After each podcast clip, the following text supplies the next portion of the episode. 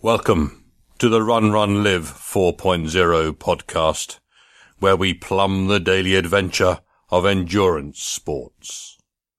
Let us seize this precious moment together and squeeze the life from it like a golden lemon sent to us fresh today from the emissaries of the gods.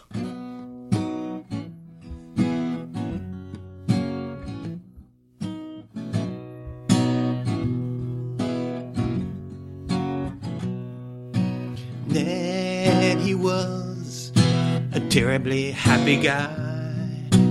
Ned, he ate a moldy pumpkin pie. Then he thought that he just couldn't die. So Ned, he laughed so hard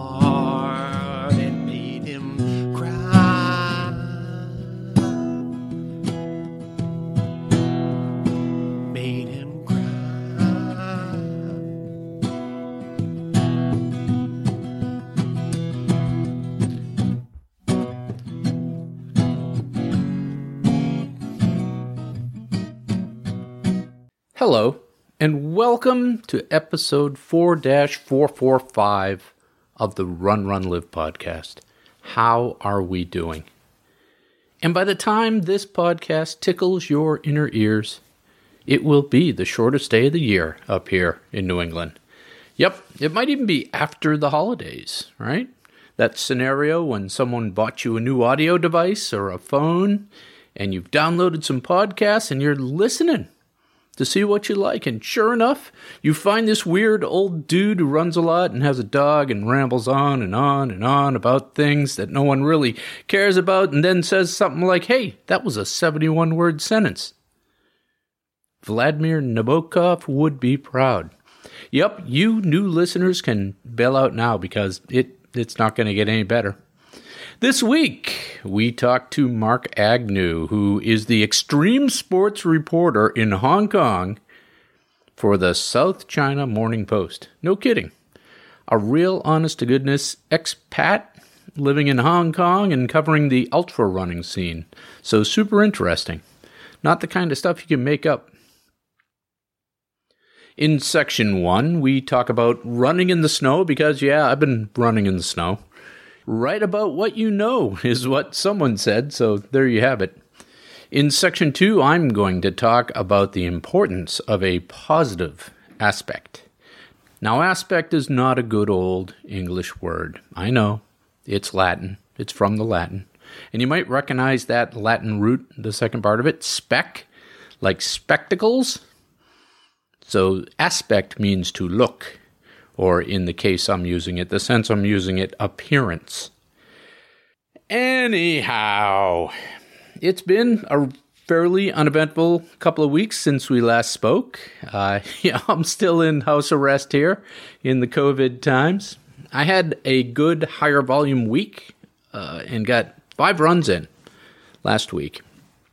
And I did them all on the trails with Ollie. So it only added up to like 30, mid 30s uh, in terms of miles. But if I had been running those out on the roads, it would have been a lot longer. It would have been maybe a mid 40s mile week, which is pretty high for me. We got a nice big dump of dry snow this week, somewhere around a foot and a half. Yay! It's hard to tell because the storm had these 30 plus mile an hour winds, so the snow wasn't evenly distributed, right?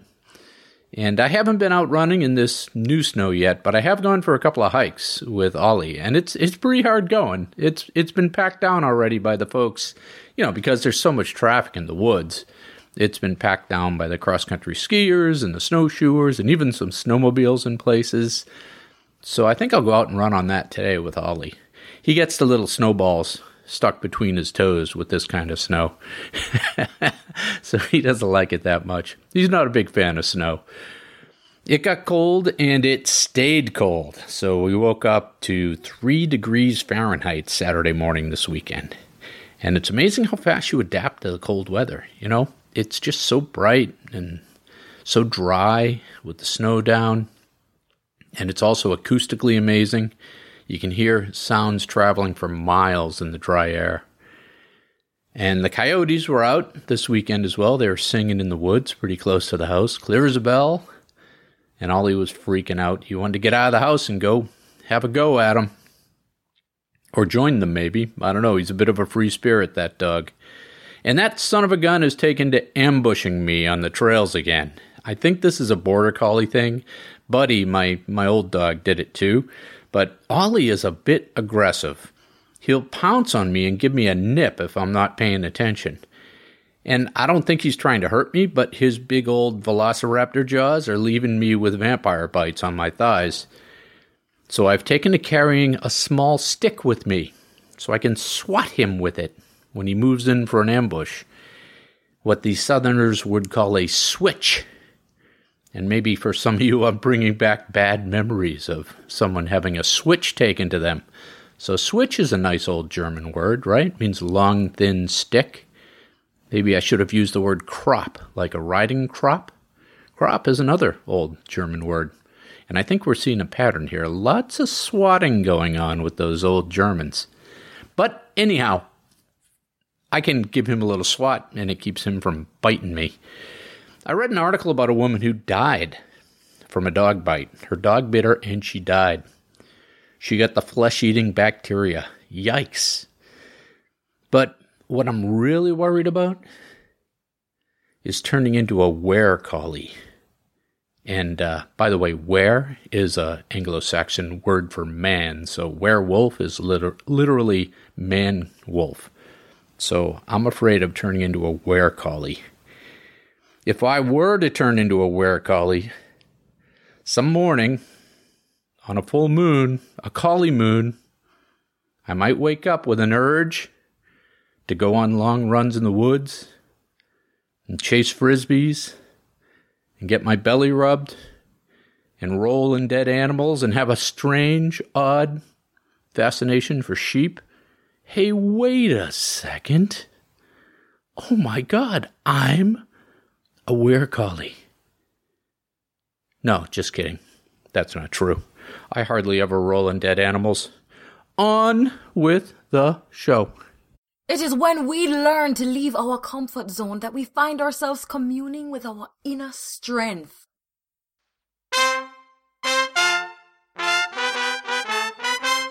Oh, the weather outside is frightful.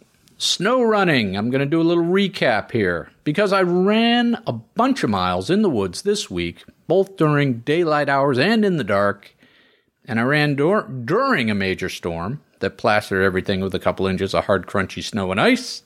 I ran after the major storm on top of that crunchy snow and ice. And I ran as it melted, too.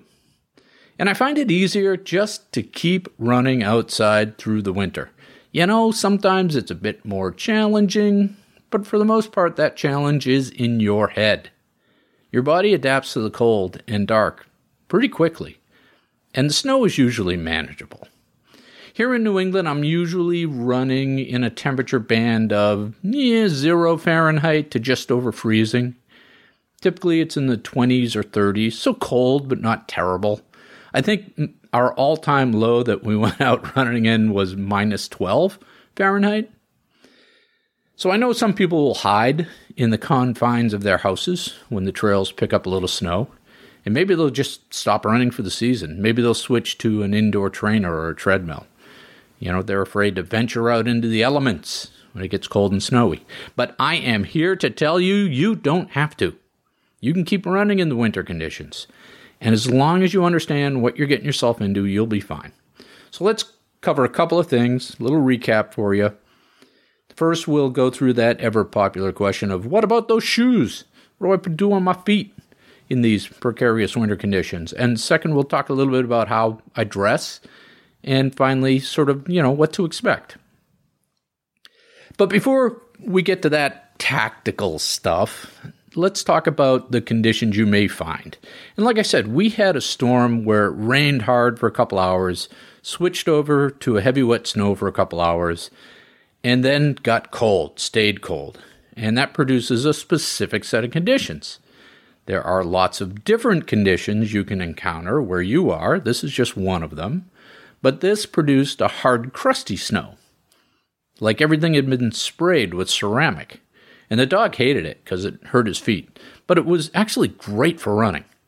It had just enough give to it to get good traction, and it smoothed out the normally technical trails with a nice layer of runnable crunchiness. It was like somebody had paved the trails.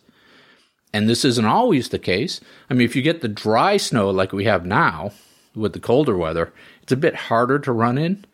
It's like running on the beach in soft sand. You have to lift up your foot up and out of the snow, then plant it back down through the snow. And on the foot plant, it gives and it slips, so you lose a lot of energy. It's hard work. And I think the worst kind of snow that is really not runnable in is when you get a deep snow, let's say six inches plus, and then you get a hard crust on top of it from the freezing rain that isn't strong enough to support your weight. So this is almost impossible to run in because you stand on it and then you post hole through the crust with every stride, and then you have to pull your foot back out through the crust on the forward step. So deep snow is pretty challenging too. You can run in it, but it's challenging. Anything over six to eight inches, uh, and you can't get your stride going because of all the post holing and lifting. And for this deep snow, you may want to invest in a pair of snowshoes or cross country skis. I mean, you can still get out in it, but it's pretty exhausting to try to run through. It's a great workout, but at some point it's not it's not running anymore. When I say you can still get out and run in the snow and ice, I primarily mean normal easy runs. Any kind of speed work or other workout is really going to be a stretch. You can certainly drive your heart rate up, but you can't get that faster, clean running motion. And if you have to plant your foot with force, you know, like to navigate a sharp corner, it gets pretty dicey. And you'll end up on your backside seeing stars or, or hurt yourself. So let's talk a little bit about footwear then. For most of my snow running, I just use whatever trail shoes I'm already running in. That's right, gasp! You don't do anything special? Nope.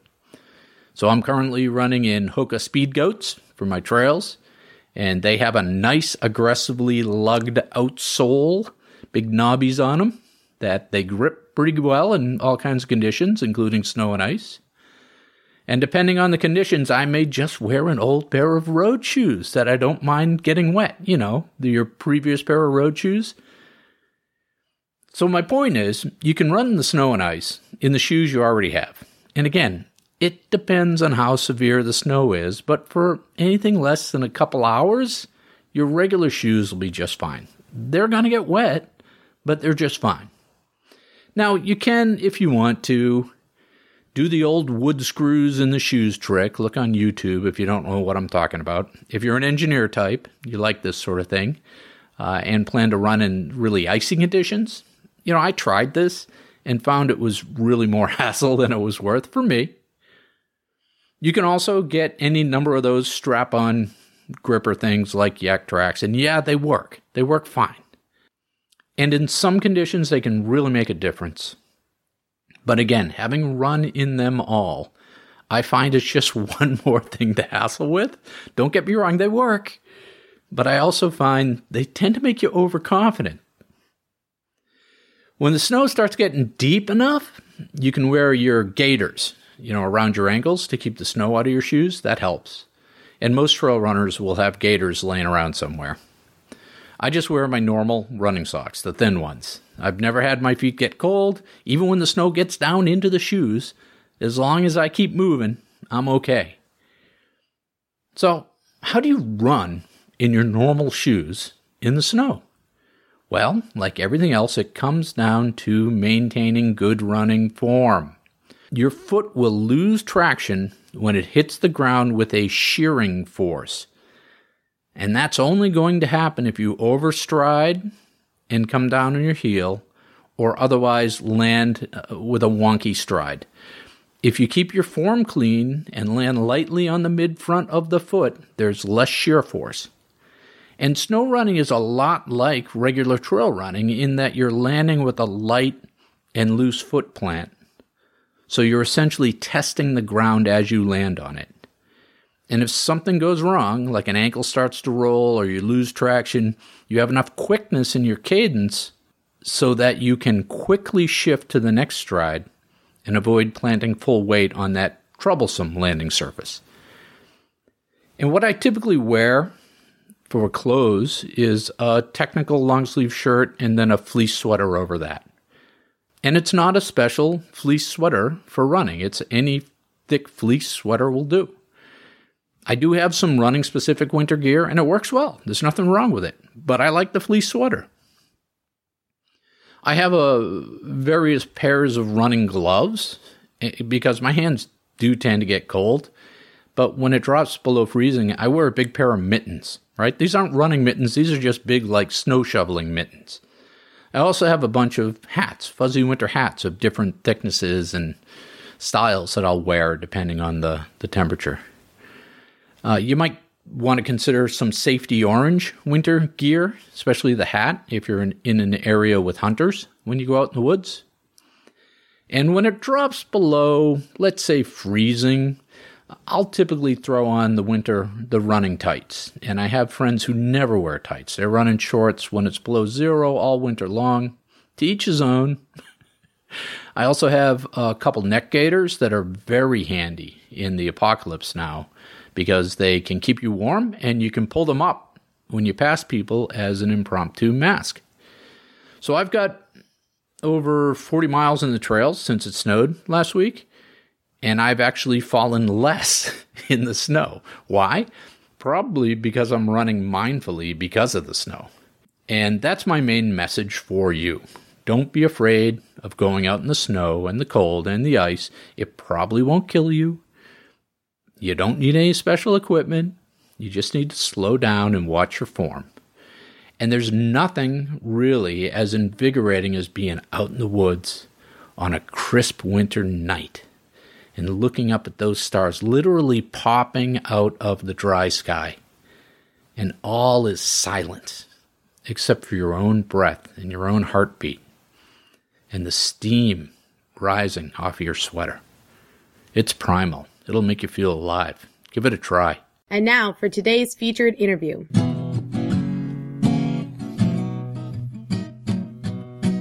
Mark, why don't you give us the 200 words or less on who you are and what you do and, and why we're talking, how we met? Thanks for having me, Chris. Uh, I think we met on LinkedIn, um, of all places. There you go. I'm Mark, Mark Agnew. I uh, live out here in Hong Kong, but I'm actually from Scotland.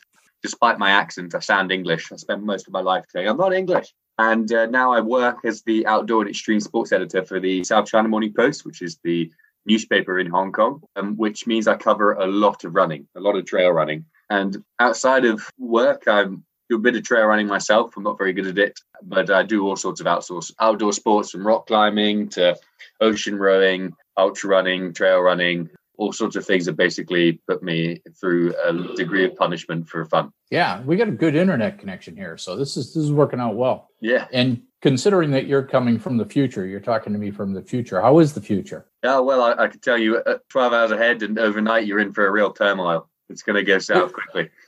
13 hours ahead. Yeah. I'm super interested. I've traveled, like I said, I've traveled in Asia and Tokyo, China, India, a little bit for work. But I also have seen inklings of sort of a, a generation of new endurance athletes coming out of these places as they start to evolve a middle class with some free time and that sort of thing. Give me the state of the state. And I know when I say Asia, that's like saying Africa. It's like yeah, yeah, fourteen well, countries and yeah, yeah. But, no, there's definitely some common themes. I mean, in Hong Kong, uh, there is a huge ultra running scene. Obviously, there's always been a wealthy middle class here. But, uh, so I think there's been trail and ultra running around for at least since the 80s, was whereas when the big uh, first one started called the Oxfam Trail Walker. But over the last 10 years, similar to like a global trend, trail running has exploded here. Now, between October and March, any weekend you could sign up to one of four or five ultra or trail races, and the, most of them are sold out. At the UTMB, which the Ultra, Ultra Trail Mont Blanc, which yep. is the, uh, the biggest races of the calendar in the world, most people are from France, Germany, Italy, but usually fourth or fifth most amount of people are from Hong Kong, which is quite insane. Not just because we're on the other side of the world, but seven million people, and we managed to match the amount of runners that 70 million or 80 million might have in Germany. And that's just as a result of a number of things. The, the most obvious one is in Hong Kong, it's incredibly accessible. Everybody thinks of Hong Kong as this skyline with these densely populated urban areas, but they are very dense and very compact. And then right next to those urban areas are mountains, and 40% of the country is country parks. So people can Oh. get out very easily. I can run out of my door and be running up a mountain in 10 minutes. That's amazing. Yeah, it's so cool. You get you, you get these incredible views, especially at night, where you're like on a, a cliff edge on a mountain, and you're looking down onto like Hong Kong, and you look the other way, and you're looking into like pitch dark uh, country parks. It's really really cool. So every weekend there are like thousands and thousands of trail runners. But then in a wider, more Asia, where it's not necessarily always had, as you said, the middle class to support this kind of thing. In China, in particular, it's exploding because uh, there's that middle class, but also because um, it's becoming a living for trail runners. And uh, if you would compare it to something like runners in Kenya, where it's not just that people like to run or not like to run, it's more a route out of poverty. It's becoming similar in China because there are so many athletes and now there's quite a lot of money in it. So these trail runners that you see in China who are going across to the likes of the UTMB and winning some of those races, they tend to be put into these sports boarding schools as kids, which uh, the government fund to uh, find the next marathon runner for the Olympics. And if you don't make the cut, then you're sort of cast aside. But not making the cut can still mean you're an exceptional athlete with now a professional background. And a lot of those people are now going into trail running. So they're taking that experience, that training, and they're transferring it into trail running. And then there's such a, and then there's quite a lot of money in prize money in, in China. So they can support themselves by going from race to race, winning, and uh, also get, obviously getting sponsorship, which is why they're now beginning to appear on international races.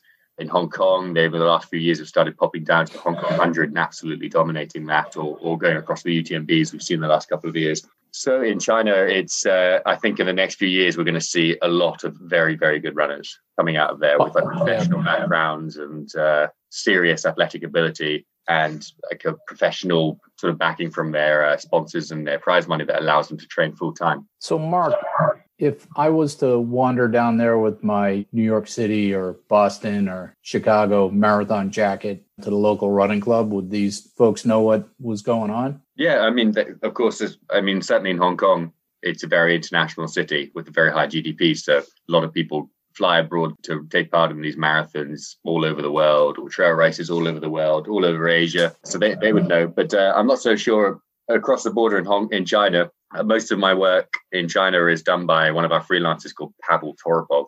He feeds me a lot of information that I'm feeding you. So, uh, but he says there are huge running clubs there. Like he sends me Yeah. pictures, us, even if it's just track sessions or whatever. They're, they're big running clubs. I'm sure they've heard the likes of the Boston Marathon. So, I think there's also sort of a health and fitness realization going on as well, right? Because as they westernize the the diet and the lifestyle, they realize how bad that is for you, Mhm. and there's that push as well. And then once people start, they start at the same reason anybody else would start to lose weight or to get in shape. It turns into a passion, right?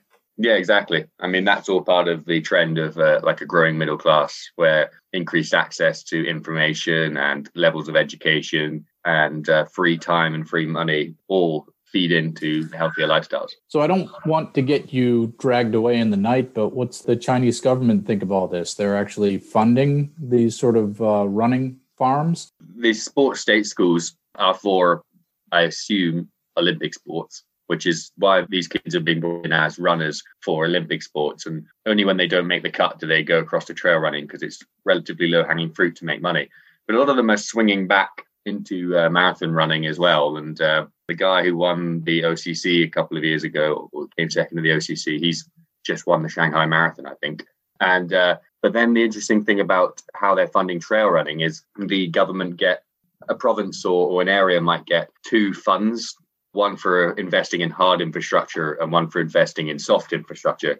The hard being improving roads, plumbing, whatever, and soft is pretty widely interpreted. So they have this budget, and if they don't spend it, they don't get it next year. And they think, right, let's just put on a trail race. We're in the middle of nowhere, and you can get these bizarre races where they have like 400 volunteers, a huge starting area with fireworks and like speakers and bands, and then like 50 runners or something like that. And yeah, I know, I know that um, there's like a sort of a few WeChat groups, which is the Chinese version of WhatsApp, with uh, local Hong Kong runners, and they are quite keen to sort of just get a foreign face in their race, and they might just like message and say like, "All right, ten days time, we'll fly you up to some, some random province. Anybody free, we'll, we'll, Yeah. we'll put it there." So yeah, suddenly fifty runners, and that's where then the prize money comes in as well, and that's been going on for I'd, about 10 I'd years. be all in. Th- those are my favorite kind of races, right? Yeah, Mark? Exactly. You, And, you show uh, up in the middle of nowhere and run 50 miles Yeah. in the woods. I've been desperately trying to get myself in one of these WeChat groups, but I don't know if I've been enough. They'd be disappointed if they flew me up and suddenly I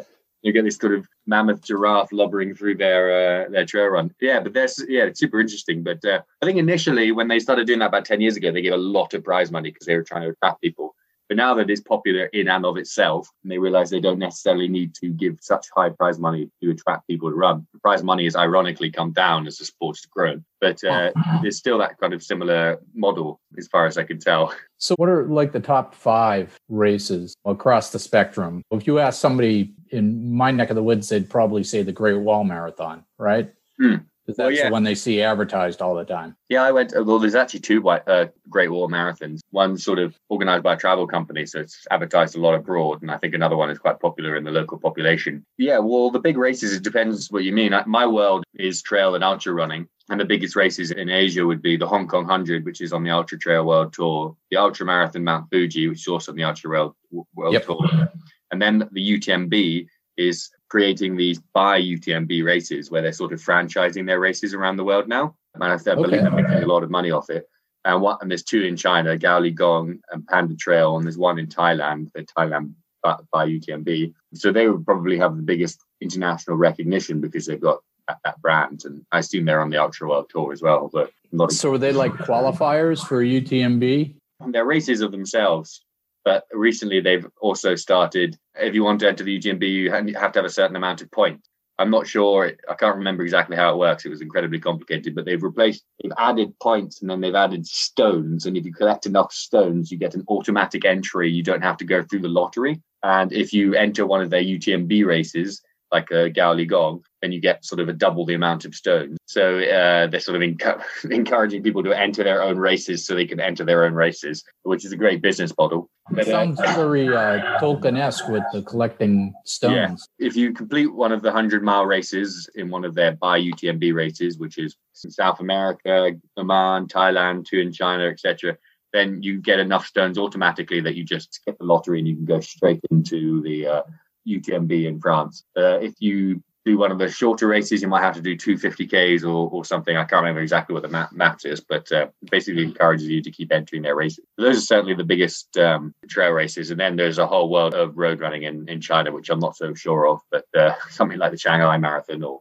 But it's it's big enough business for the South China Times to Well, yeah. employ you to go out and, and work it all day long. Well, yeah. The uh, the reason I got my job is because of the trail running scene in Hong Kong. It started off as quite a local, like focused thing, and in the winter, I was spending every Saturday and Sunday going to the finish line of a race. But uh, yeah, my job has certainly grown in scope. But uh, I rarely touch on on road running because it's so mammoth. I'm not sure if one person could do it. But uh, and also I, I cover a lot of other sports. Bizarrely, CrossFit has come under my like title as well. but uh, yeah, it's huge. And I've been to China a couple of times to run races, but uh, initially started just with this really intense, passionate trail running scene in Hong Kong. So they have a pretty good CrossFit scene as well. Is it is it the CrossFit itself or is it like a CrossFit simulcron? Uh, no, well, there's um the hits, the views that we get. We seem to just get so many from America when we cover CrossFit. So it's not so much like covering the local scene, but we cover like the CrossFit Games or or something like Yeah. that. Like recently was the CrossFit Games, so my day flipped around. I was working from 8 p.m. to 8 a.m. for four nights in a row. Covering the CrossFit Games live, and uh, that even compared to trail running, which is enormous uh, scene of followers, CrossFit just has this quite devoted cult esque following around Yes. the world. They really love to read about it and follow it. So when we worked that out, we uh, started serving that community as well. Outdoor and extreme, they seem to shoehorn that into me as extreme fitness, but which is interesting and uh, fun to learn about. but Yeah. a different, a different animal altogether. Do you have any of the Spartan races over there yet? Yeah, we have quite a lot of Spartan races as well. That's big here. The thing that I find about covering tr- Spartan races is um, they don't necessarily have like, or at least in Hong Kong, somebody might identify as a trail runner and they do trail races. But I don't think there's many people who identify as a Spartan athlete. They might be a, sports person who's into CrossFit or into trail running or into both, and then they enter a one-off Spartan race, but they would rarely say like I'm a Spartan athlete. Yeah. So there's two trail running Facebook groups in Hong Kong, both which have thousands of members. There's not going to be a Spartan trail running group where people are following their heroes and watching the big races in America and Europe and, and that sort of thing. So it's a different one to cover because you've got to find sort of more human stories of like a, somebody with a kid entering with their young kid or entering having overcome something rather than purely from the athletic point of like a known name that happens to win the race. Yeah, I used to tell my kids that the only way I could get into runner's world is one of them was going to have to have a horrible fatal accident, and I'd run Yeah. for them. And they didn't like that. Yeah. Yeah. So what would be different if I showed up for a, a 50 mile or a 50k in uh, Hong Kong? What would be different for me? Um, well, the first thing that is universal across the world is uh, like the community spirit. But I think that is intensified in Hong Kong because of the proximity that everybody lives. You know, when you have a beer at the end of a trail race with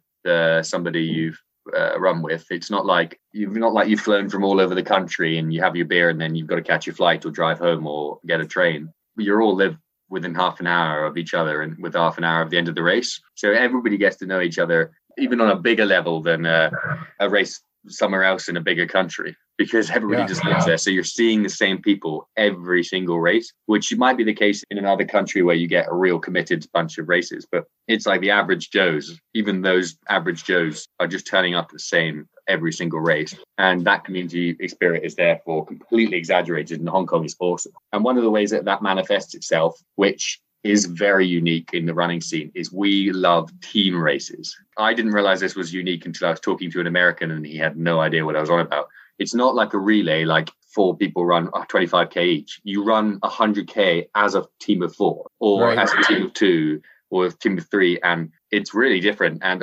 over the most famous one we have here is the Oxfam Trail Walker, which is our like original. It's been going since the 1980s, and that's a 100k race with uh, 5,000 meters of elevation over uh, with four people Yeah. and it's got four five thousand people entered, and it's so much fun. But obviously, there's difficult dynamics in that. Over 100k, everybody has a low at a different time. If you don't manage your expectations, you can get very frustrated with somebody when they're slowing you down, and then you can end up feeling very guilty when you're slowing people down.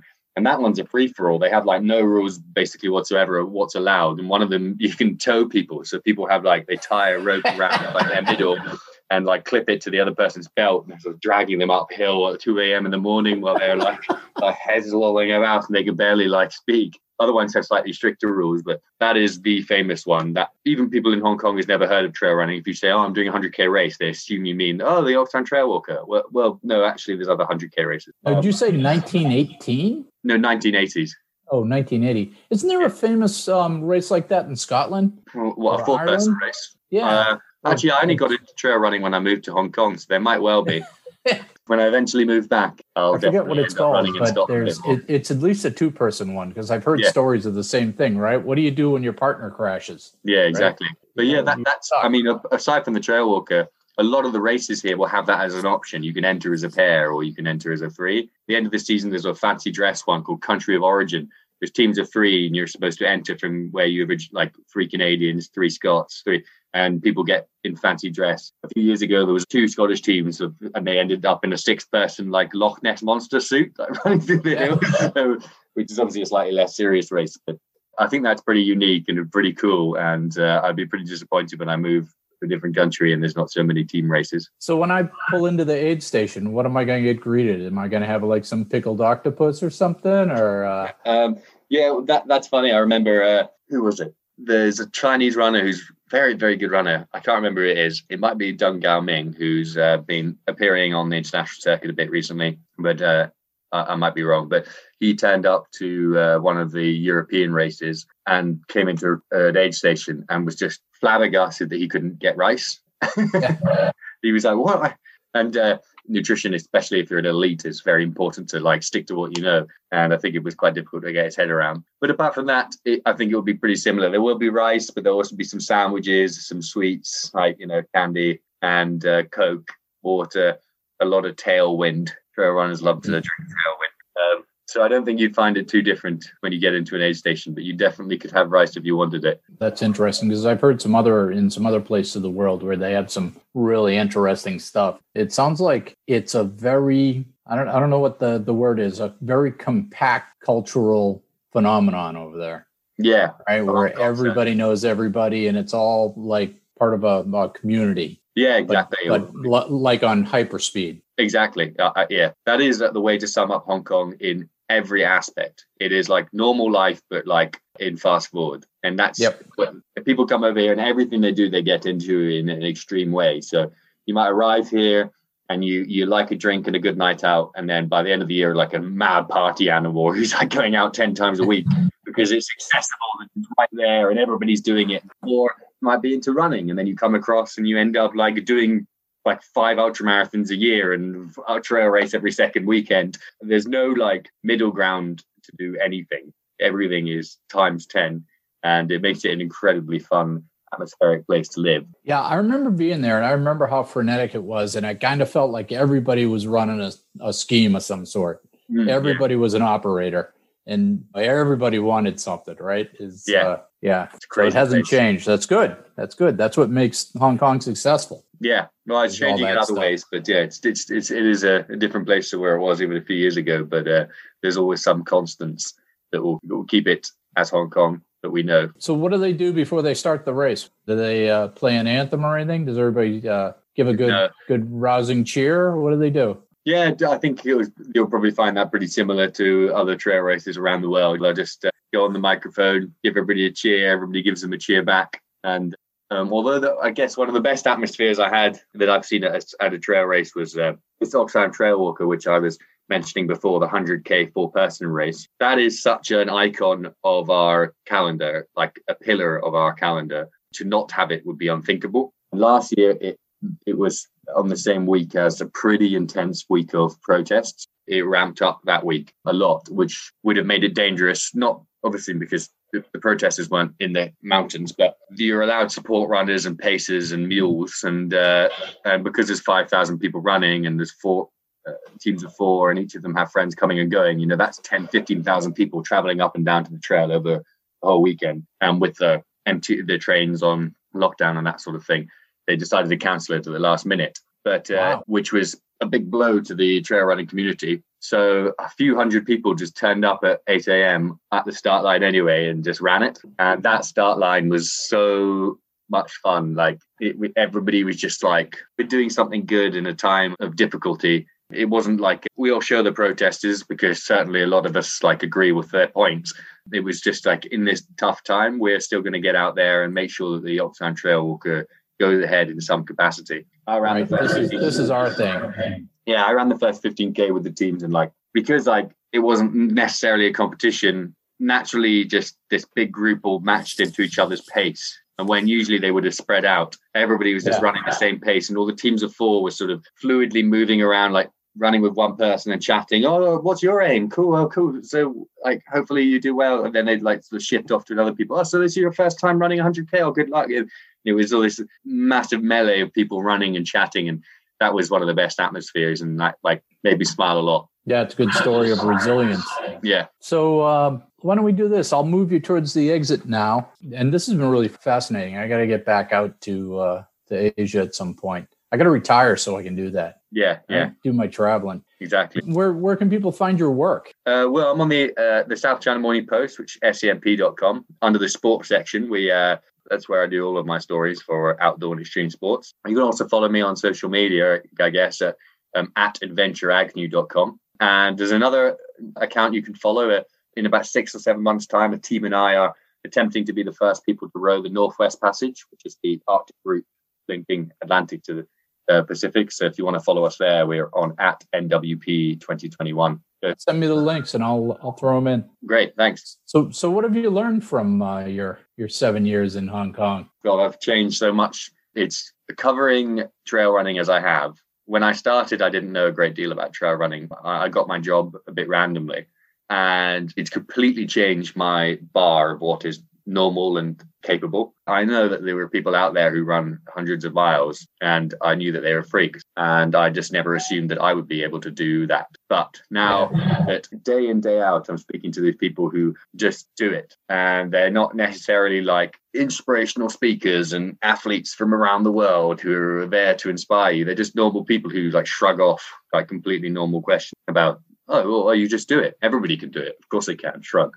Yeah. And that is almost accidentally more inspirational than the idea where you can dig deep and push through and tattoo a mantra on your forearm. And uh, that has changed what I think I'm capable of. That's changed my own goals and aims so much in my entire lifestyle because, uh, well, what's that saying? You're the average of the five people you spend the most time with. And I end up interviewing world record holders and long distance runners and ultra runners and every day of the week. So my average is completely moved up in terms of what my expectations of what is normal are. And uh, that, that, that's Yeah, yeah. awesome. It shatters your assumptions and, and Yeah. breaks your, your frame of reference and forces you to uh, find a new edge. Yeah, Exactly. that's what we love about it. Yeah. All right. Well, I'm going to let you go. It was a pleasure talking to you. Yeah. Thanks very much for having me on. Yeah, this was great. Thank you very Yeah. much. Sometimes it takes a third party to tell us what we already know.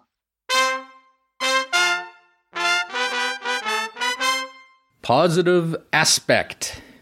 Why do you care about creating a positive environment? So, I'm sure you've been in a situation, maybe recently, where someone just acts like a jerk for no reason, and it catches you by surprise. Let's say you're standing in line at the store, or queuing, as the other English speakers would say, and someone cuts the queue and maybe you smile and say something innocuous like, hey, the line starts back there. And that person snaps and swears, and you feel the fight or flight hormones pumping through your system, and all of a sudden, a trip for some sardines and crackers and beer for your Netflix binge turns into a feral cage match. And the rest of your day just gets worse and worse. So, what happened there? Or maybe you yourself have been awake for hours, working a problem at your day job. You have more work due tomorrow that you haven't done. Someone calls you to ask for something and you snap on them, Leave me alone, can't you see I'm busy? And then the rest of your day just gets worse and worse. Or maybe you're on a call and you're getting grilled by somebody. The pressure of the situation and the fact that you don't feel safe, you feel attacked. You struggle to find words. You struggle to respond well. You can't find any good ideas. And then the rest of the day just gets worse and worse. What's going on there? Or maybe you wake up all warm and well rested, and you have nothing pressing and no fires raging, and you sit down to write or work on something you've been putting off, and it feels effortless. And then the rest of the day just gets better and better. Why the difference? Or you stop for coffee and the person in front of you drops their wallet. You chase them down and hand it to them. They thank you effusively. And the rest of your day just gets better. I like those days, don't you? So, what's going on here? Well, it turns out how you act or react in any situation depends on how you have been primed. Let me say that a different way. The way you act, your ability to be creative, your ability to think, depends heavily on the mental state you're in. If you are overstressed, unhappy, tired, or feel at risk, your abilities to act well and perform well are diminished. In some ways, they're also predetermined. Your physiology will drive your psychology. So that person who cut you in line was already primed to have that negative interaction. And when you were tired and snapped, you were primed for a negative interaction. And when you were in a state of fear and didn't feel safe, you were primed to be unable to be creative and leverage your best self. But the opposite was true as well. The positive priming sets us up for more positive interactions. That's why we focus on changing our mindset to a positive and abundant state. to some extent, you can create that environment or that state proactively and purposefully. And this is where creating a positive environment comes in, right? We talk about this all the time, specifically the environment you create for yourself, and then the environment you create or at least influence for those around you. All those positive reinforcement techniques like meditation and affirmation and gratitude, all that stuff, they work because they put you in a physiological state that allows your best self to shine through. And that's why morning routines work. And they're so important because that morning routine primes you for those first interactions of the day. So I'll give you another example. I've been working on my new podcast in my spare time, and it requires me to write creatively. And what I find is that I just can't switch gears from a stressful real world situation to a creative context. If I go from a bad day at the office to trying to write, it's very hard to get into the flow.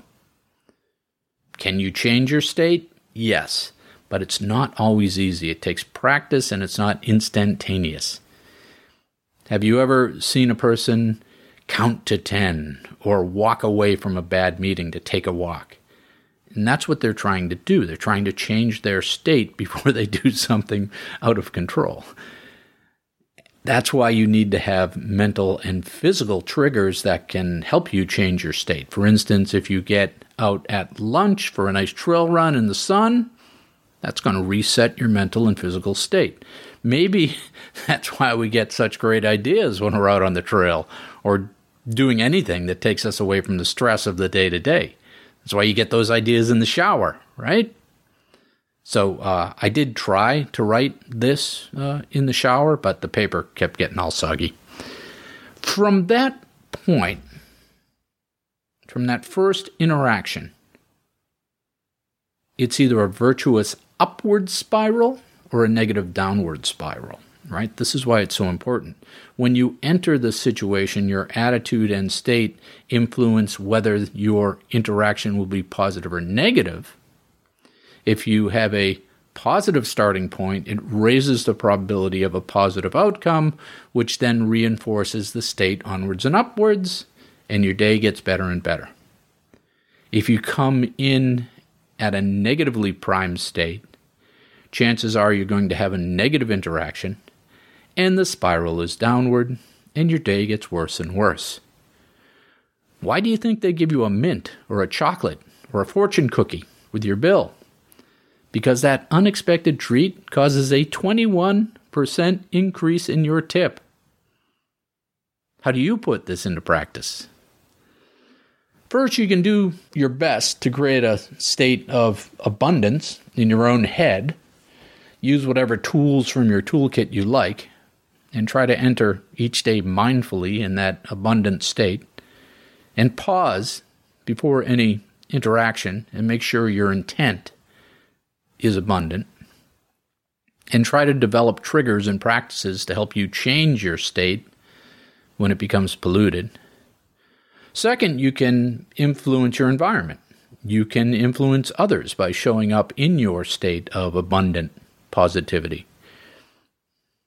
Another good thing is to make it a practice to give unexpected gifts.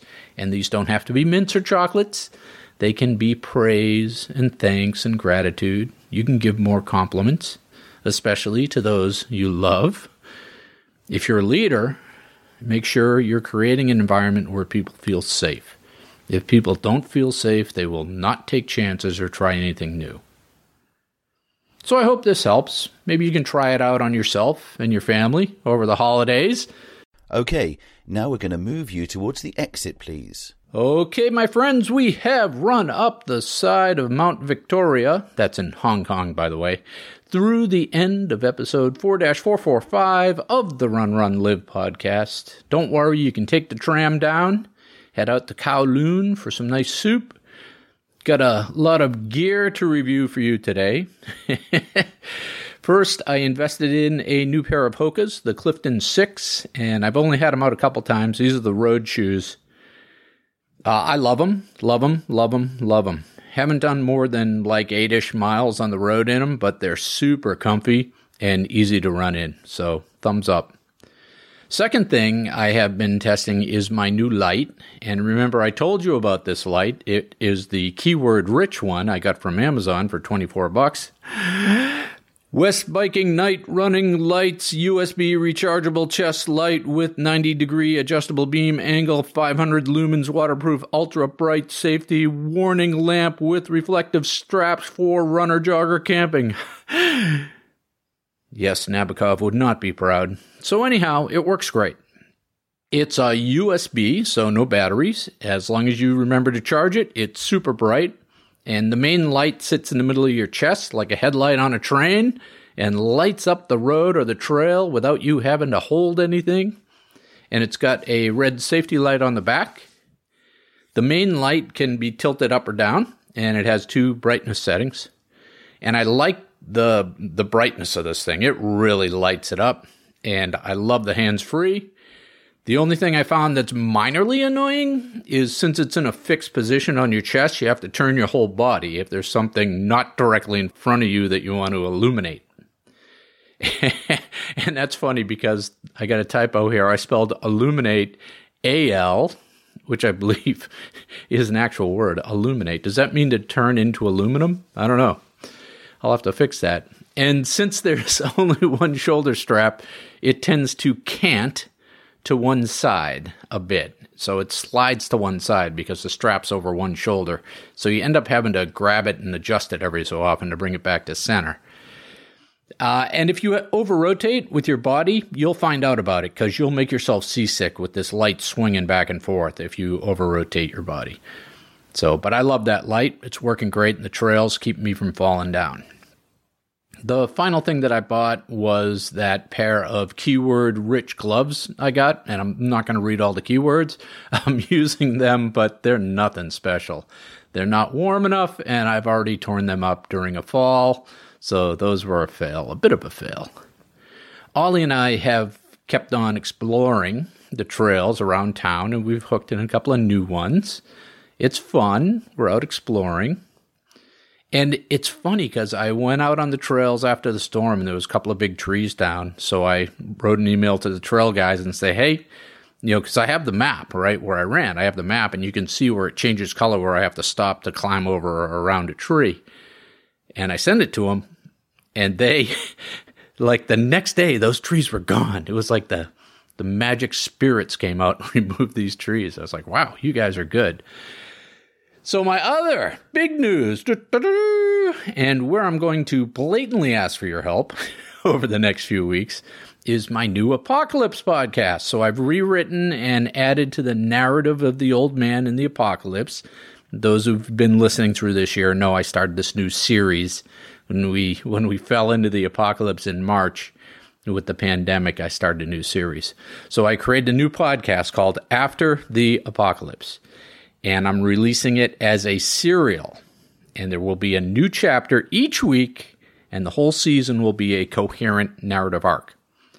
And this one is going to be up on a site called ACAST. I've put up a trailer as a placeholder, and the first episodes will be dropping in January if all goes well. So if you go to aftertheapocalypse.me, you'll be directed to the ACAST site. I've hired a professional voice actor to be my narrator, and it sounds great. I had some artwork made, some original music, and I'm really excited about this project. So, what I need from you when the podcast is live, or even now if you're curious, go leave a review on one of the podcast sites and share it with your friends. Share the podcast with your friends. And I also am setting up a Patreon page. That's up as of yesterday.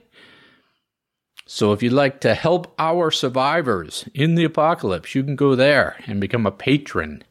And that's uh, patreon.com slash after the apocalypse.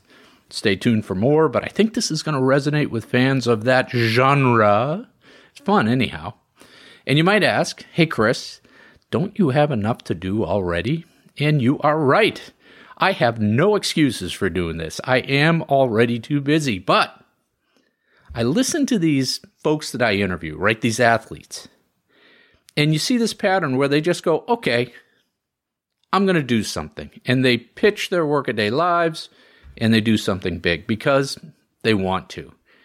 And, you know, I wanted to do this. So I gave myself permission to do it, to do the best I can, to maybe not be perfect, but to let myself go ahead and do it without expectation for the sheer joy of it. And so let me ask you what is it that you always wanted to do but were too busy to do? Or maybe didn't want to fail? Or maybe were afraid of succeeding? I mean, you're not getting any younger, my friend. Pitch it all. Do something you want to do. You deserve it. You've been a good soldier. Now do something you want to do. Make the world a better place because of it. And so I'll leave you this week with a wonderful old Anglo Norman word despair. What does that mean? Well, the prefix de is away or from. Spare is from the Old French meaning hope. So despair means to lose hope. But that's not the cool part.